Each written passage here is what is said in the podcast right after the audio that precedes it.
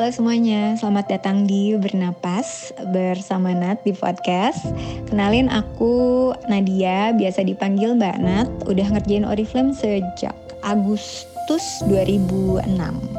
Podcast ini isinya adalah kumpulan voice note voice note yang biasanya aku kirim mingguan, harian ke grup-grup Oriflameku yang isinya macam-macam, kadang motivasi, kadang BPS, kadang ya ngingetin produk dan lain-lain gitu.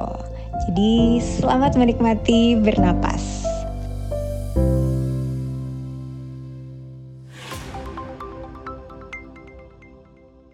Oke, dari cerita pas pertama gabung ya. Jadi waktu itu iya tahun 2006 Mbak Nat itu kesehariannya waktu itu jadi uh, jurnalis untuk mtvasia.com sama easia.com teman-teman gitu. Nah, terus uh, pokoknya saat itu penghasilannya penghasilan itu kalau nggak salah 4 juta per bulan gitu. Cuma kalau yang namanya jadi wartawan MTV means aku kan harus pergi ke apa lagi ada press conference apa lagi ada konser apa gitu ya. Nah jujur itu lumayan berat karena anak-anak masih kecil gitu. Sementara suami juga aku lupa waktu itu mm, fair tuh apa ya pas awal-awal itu tapi yang jelas juga yang termasuk pergi pagi pulang malam gitu. Jadi terus Mbak Nat selalu mencari-cari bisnis termasuk uh, waktu itu ngelihat Oriflame gitu. Oh kayaknya bisa nih buat aku taunya dulu jualan kosmetik gitu. Jadi dulu kan kantornya di Bulungan ya ke kantornya di Bulungan suka lewat situ terus akhirnya pokoknya aku nyari-nyari deh sampai nyari-nyari terus oh ternyata ada satu temenku dulu zamannya kita masih Yahoo Group segitu ya teman-teman masih pakai milis sekarang udah udah nggak ada yang pakai milis kali ya. Nah itu terus aku baru tahu bahwa dia Oriflame terus aku bilang aku mau deh daftar di bawah kamu gitu pas aku baru masuk terus aku langsung nanya aku pertanyaannya ini ini ini boleh begini nggak? Boleh gitu nggak? Terus cara dapetinnya gimana? Kalau pengen begini gimana? Nah dia nggak bisa jawab ternyata. Terus dia memperkenalkan aku ke upline-nya yaitu Mbak Meotia Rizky. Jadi uh, apa baru pas itu tuh aku ketemu sama Mbak Tia gitu. Sampai akhirnya Mbak Tia main ke rumah terus dia jelasin. Mbak Tia tuh jelasin ada bukunya gitu teman-teman ya. Dimulai tuh dari kayak bisa mengubah hidup terus apa uh, Nina bisa jalan-jalan ke luar negeri. Nina bisa dapat mobil gratis gitu. Terus waktu itu terus Tia aku stop. Aku bilang sama Mbak Tia, Mbak Mbak aku mah nggak perlu dimotivasiin, gini aja nih Mbak, aku cuma pengen tahu gimana caranya bisa 4 juta sebulan. Terus mukanya Mbak Tia kaget dong. Terus buku presentasinya langsung dia tutup terus bilang, "Oke, okay, sini gue ajarin." gitu ya. Langsung seneng dia gitu karena aku juga langsung to the point, aku mau tahu cara dapetin duitnya sekian gitu. Jadi secara nggak langsung teman-teman aku sebetulnya belum pas mau masuk itu mana tuh udah punya target gitu. Uh, waktu masuk sebetulnya aku kepengennya online banget karena uh, itu salah satu alasanku ngajakin Mbak Dini Santi gitu ya temenku yang pakar internet marketing untuk uh, bisa kita bangun bisnisnya bareng lewat online. Ternyata tahun 2006 itu itu masih sesuatu yang asing buat orang MLM gitu. Jadi mereka kayak nggak mereka tuh kayak nggak uh, percaya bahwa itu bisa gitu. Tapi aku pun nurut waktu Mbak Tia nyuruh datang training. Kenapa? Karena aku bener-bener pengen tahu caranya. Aku pengen tahu uh, apa harus ngapainnya aja. Aku pengen tahu pokoknya gimana caranya bisa dapat duit dari uh, Oriflame teman-teman ya. Dan pada saat masuk itu kayak kayak aku cerita tadi aku udah tahu aku butuhnya pokoknya 4 juta sebulan. Aku nggak mikir tuh sampai bahwa akan naik uh, apa bisa lebih bisa lebih gitu. Kenapa? Zaman dulu kan sosmed nggak nggak kayak sekarang ya teman-teman gitu. Nggak ada aku dengar dengar cerita bahwa ada yang sukses dengan 20 juta per bulan 200 juta per bulan gitu. Aku cuma taunya aku nih butuhnya 4-5 juta per bulan. Bisa nggak dari Oriflame. Dan ternyata kalau menurut Mbak Tia bisa gitu. Aku kan taunya percaya apa kata upline kan gitu. Waktu itu karena jujur aku baca-baca bukunya Oriflame tuh ya teman-teman. Menurut aku bingung banget bacanya. Super serius bahasanya. Bahasanya tuh corporate banget gitu ya. Resmi banget gitu. Sampai-sampai aku agak agak ngerasa susah gitu jujur untuk mengerti. Jadi uh, waktu itu yang aku lakukan adalah pokoknya berusaha ngebaca ulang uh, semuanya gitu. Terus uh, aku masuk Agustus tanggal 12 tahun 2006. tanggal bulan depannya deh pokoknya dari dari aku masuk itu tanggal 12 sampai akhir bulan Agustus aku ingat banget aku punya 12 orang first line ya jadi semua aku daftarin di bawahku aku belum ngerti tuh eh, gimana caranya naik levelnya tuh jadi sebenarnya aku belum ngerti. Aku tanya pokoknya sebanyak banyaknya punya downline kan. Semua gue semua yang aku yang rekrut pribadi itu langsung aku taruh di bawahku gitu. Sampai terus aku mikir ini banyak banget orangnya ya gimana caranya jadi sebetulnya secara tidak sengaja yang selalu Mbak Nat bilang aku melakukan yang namanya strategi tiga kaki itu sebenarnya pada saat itu gitu. Karena di bulan pertama aku punya 12 orang tapi nggak semuanya belanja dan aku nggak tahu gimana caranya yang efisien dan efektif untuk aku bisa menghubungi semuanya sekaligus dalam logikaku adalah kalau aku cuma ngajar beberapa orang terus beberapa orang ngajar lagi yang di bawahnya terus beberapa orang ngajar lagi di bawahnya terus lagi terus lagi di bawahnya aku kayaknya hidupnya jadi lebih mudah nih. Nah pada saat itu tanpa aku sadari keluarlah strategi tiga kaki.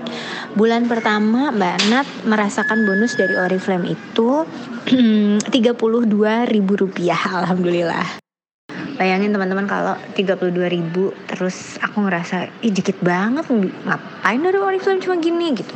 Cuma aku dulu sadar banget aku itu 32 ribu hanya ngajakin orang terus kasih tahu soal produk.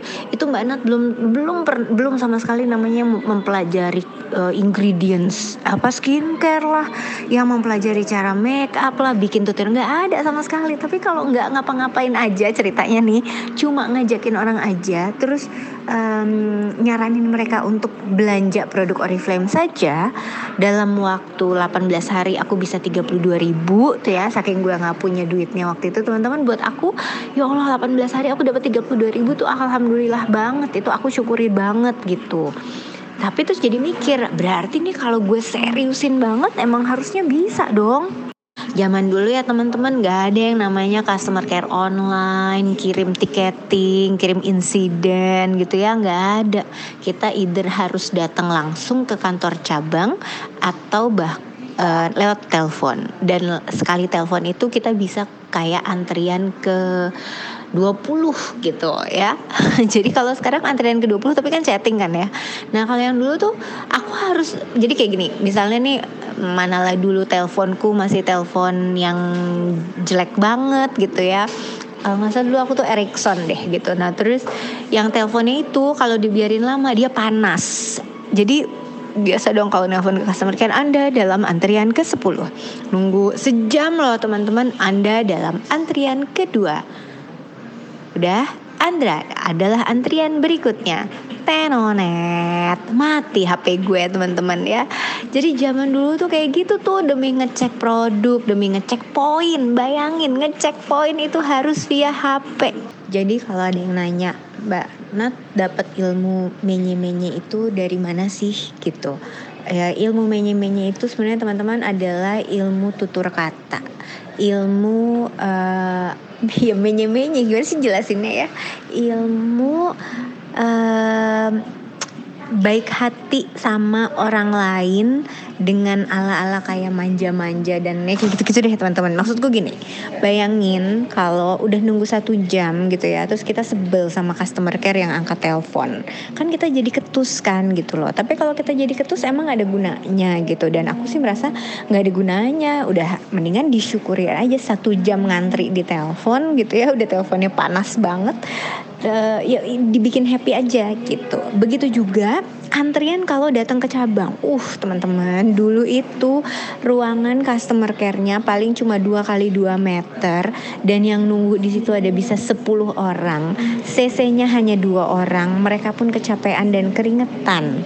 Bayangin kalau kita masuk dengan langsung marah-marah bilang, "Ini gimana sih kok pin apa kok barangnya belum datang? Ini kok barangnya kosong sih? Ini kok barang bayangin gitu."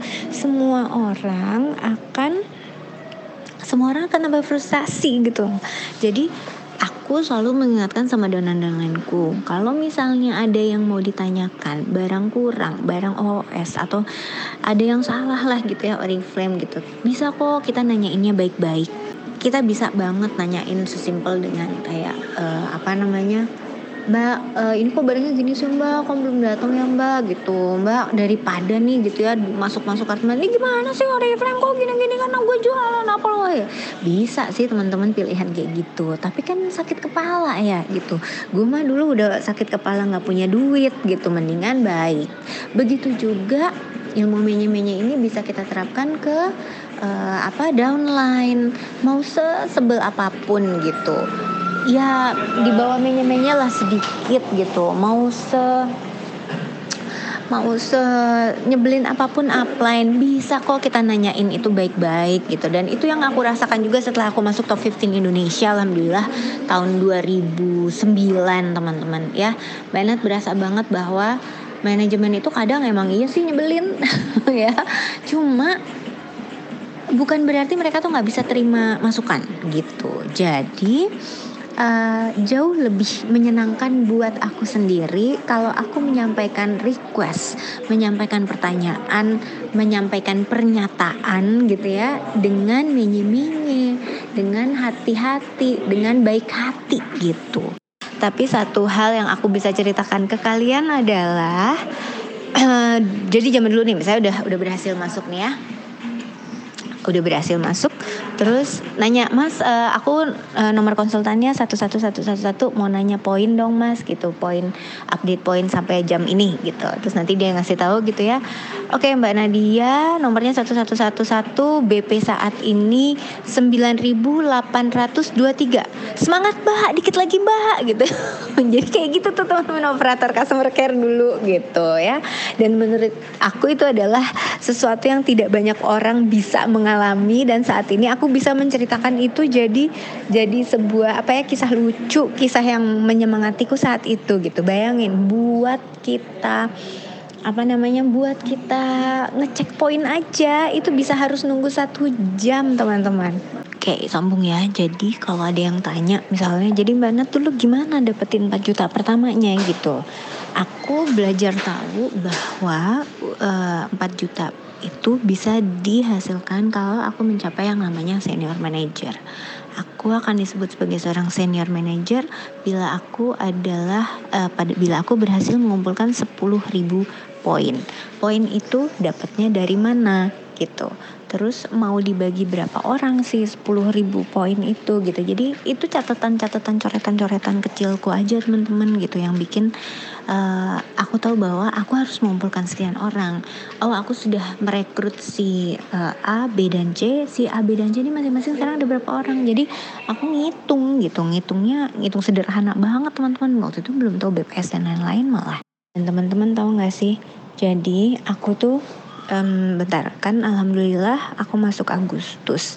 Bulan Desember itu alhamdulillah aku SM gitu. Alhamdulillah itu pertama kali 10.000 poin dan beneran 4 jutaan waktu itu ya.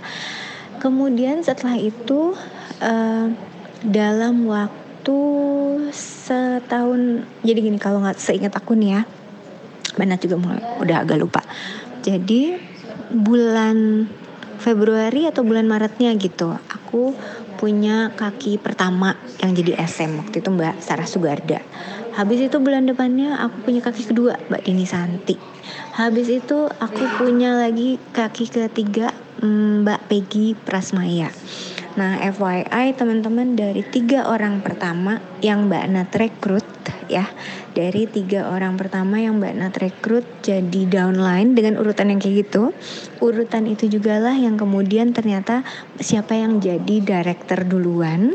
Dan alhamdulillah dari tiga orang pertama ini masing-masing lahir kaki-kaki yang uh, saat ini ada di Oriflame Global ya dari kaki Mbak Sarah ada Mbak Dian Endriana dari kaki Mbak eh, Dini ada Mbak Fonita Bermana dari kakinya Peggy atau Egi ada kakinya eh, ada Mbak Yuliariani terus gimana caranya jadi diamond jadi dulu itu teman-teman beneran deh Mbak Nat itu cuma taunya pokoknya cetak satu kaki, cetak satu kaki, cetak satu kaki, cetak satu kaki. Ya gue taunya gitu tuh. Terus cuma dikasih tahu dulu penjelasan yang aku tahu gini. Kalau punya dua kaki yang director maka akunya gold director. kalau punya tiga kaki eh dulu nggak belum ada tiga kaki sorry kalau punya empat kaki director maka uh, kita jadi yang namanya Sapphire Director yang dapat cash award 28 juta kalau gold cash awardnya 14 juta gitu ya nah terus kamu eh kamu. Berasa ngomongnya one to one kalian tau gak sih aku pernah datang ke acara Oriflame. Acara aku lupa acara OOM atau acara uh, apa acara awal bulan gitu ya teman-teman. Nah itu um, apa namaku direkognisi sebagai seorang Sapphire Director. Terus aku nggak mau naik panggung. Maaf ini bisik-bisik karena di ruang tunggu dokter. Uh, aku tuh nggak mau naik panggung. Aku bilang aku gak Sapphire, aku belum Sapphire. Tahu nggak kenapa? Karena waktu itu aku sebetulnya punya lima kaki. Yang satu lagi turun gitu. Jadi aku bilang aku belum jadi director. Itulah pertama kali teman-teman uh, keesokan harinya aku sadar aku salah pengertiannya. Pengertian kalau mau jadi gold director bukanlah kalau punya dua kaki director, tapi kalau punya dua kaki yang senior manager berbarengan dalam enam bulan selama 12 uh, eh, masa periode. Atau kalau mau jadi sapphire yang dapat cash awardnya 28 juta gitu ya nah berarti uh, apa namanya harus punya empat kaki SM selama enam kali dalam 12 periode. Bayangin tau gak sih aku nolak naik panggung. Terus orang Oriflame tuh pada bingung karena mereka kan gak kenal aku. Aku gak pernah datang training lagi waktu itu teman-teman. Jarang banget. Pokoknya semenjak merasa udah tahu aku lebih banyak online. Sampai Mbak Tia tuh ketawa banget ya Allah belum baru kali ini gue ada ada downline. Nggak tahu bahwa dia udah mencapai level bayangin. Satu lagi satu lagi yang bayangin ya saking kalian harus tahu gimana mbak Nat dulu ngejarnya hanya duit. Gue tuh ngejar duit teman-teman bukan ngejar level bukan ngejar jalan-jalan ke luar negeri apalagi. Jadi suatu hari aku lupa maaf di bulan pokoknya tahun 2007 kalau nggak salah aku dimintain paspor. Terus aku nanya buat apa paspor? Gitu. Terus yang aku nggak ke mana-mana kok aku nggak menang apa-apa? Nat lo itu dapet ke Yunani lah gimana cara dapetnya? Aku juga nggak tahu. Jadi bayangin teman-teman aku tuh nggak ada ngitung yang namanya. Kalau jadi gini kalau mau jalan-jalan ke luar negeri gratis dari Oriflame itu ada syaratnya ada syarat uh, apa dulu ada yang namanya syarat LC jadi pokoknya itu ngitung poin juga deh gitu. Terus ngitung berapa jumlah total split out yang kita hasilkan. Aku sama sekali nggak peduli nggak ngitung nggak tahu ya sejujurnya bukan nggak peduli sih nggak tahu. Dan tiba-tiba sama Oriflame dibilang lo dapet perjalanan ke luar negeri untuk uh, satu orang yaitu dapatnya ke Athens uh, Greece ke Yunani. Terus gue nangis kenapa? Karena nggak mau pergi. Isya sama Ayah masih kecil-kecil. Teman-teman harus tahu ya hmm, nih ini kisah nyata. Bayangin aku seorang ibu rumah tangga yang setiap hari alhamdulillah di rumah antar jemput anak alhamdulillah masak sendiri anak-anak aku pegang sendiri gitu ya uh, Isya waktu itu umur berapa tuh? Berarti 6 tahun adik mungkin baru umur 2 tahunan gitu ya. Terus aku baru tahu aku harus perjalanan ke luar negeri. Sementara upline upline downline downline terus semua pada kenapa sih Nat? Nggak mau pergi? Gue tuh stres kalau ninggalin anak teman-teman um, kalian harus tahu bahwa Mbak Nat sebelum akhirnya memutuskan untuk mengambil tiket itu ya gue ke psikiater dulu dan gue ke ustazah dulu tau nggak sih? Saking gue stresnya tau nggak teman-teman? Ini kalian pasti nggak pernah dengar kan cerita yang ini. Mbak Nat stres banget mau pergi sendiri ke luar negeri nggak sama anak-anak gitu. FYI aku di sana nggak ke mana-mana kebanyakan di hotel terus gitu ya. Kecuali pas di hari terakhir ketemu Zara lagi sale gitu teman-teman. Itu juga yang dibeliin buat anak-anak. Pas mau gala dinner aja aku dipapah. Karena perutku kram saking stresnya bayangin. Jadi kalau sekarang ada yang sering nanya, banyak kok nggak ikut sih kemarin ke Paris Gold Conference? Banyak kok nggak ikut sih ke kemarin ke Stockholm Gold Conference? Misalnya gitu ya, teman-teman Mbak Nat alhamdulillah dalam posisi yang kalau mau dapetin tiket ke luar negeri sekarang bisa dua alhamdulillah sampai empat tiket gitu ya. Walaupun yang empat tiket kemarin ke San Francisco gagal tapi aku juga dalam posisi yang kemudian aku bisa menentukan apakah mau aku ambil atau tidak. Anak-anakku tuh sekarang udah makin gede alhamdulillah. Mereka tuh udah males diajak jalan mamahnya bolos gitu ya. Jadi kadang-kadang kalau aku kelihatan banget mereka berat mau bolos aku mendingan nggak berangkat gitu. Dan uh, kalian tidak boleh tidak boleh protes. Kan sayang Mbak Nat kan ini kan ini. Nah teman-teman harus ingat. Ingat nggak niatnya Mbak Nat apa waktu masuk Oriflame? Mbak Nat nggak pernah nyebutin aku mau jalan-jalan ke luar negeri aku mau ini. Enggak gitu. Begitu aku tahu aku jalan-jalan dapat bisa dapat jalan-jalan ke luar negeri maka niatku adalah gimana caranya pada saat jalan-jalan ke luar negeri insya Allah aku bisa empat tiket dan semua anak-anakku insya Allah suamiku atau mungkin bisa ngajakin saudaraku yang lain untuk berangkat gitu. Tapi biasanya kalau anak-anak nggak ikut mbak Nati suka males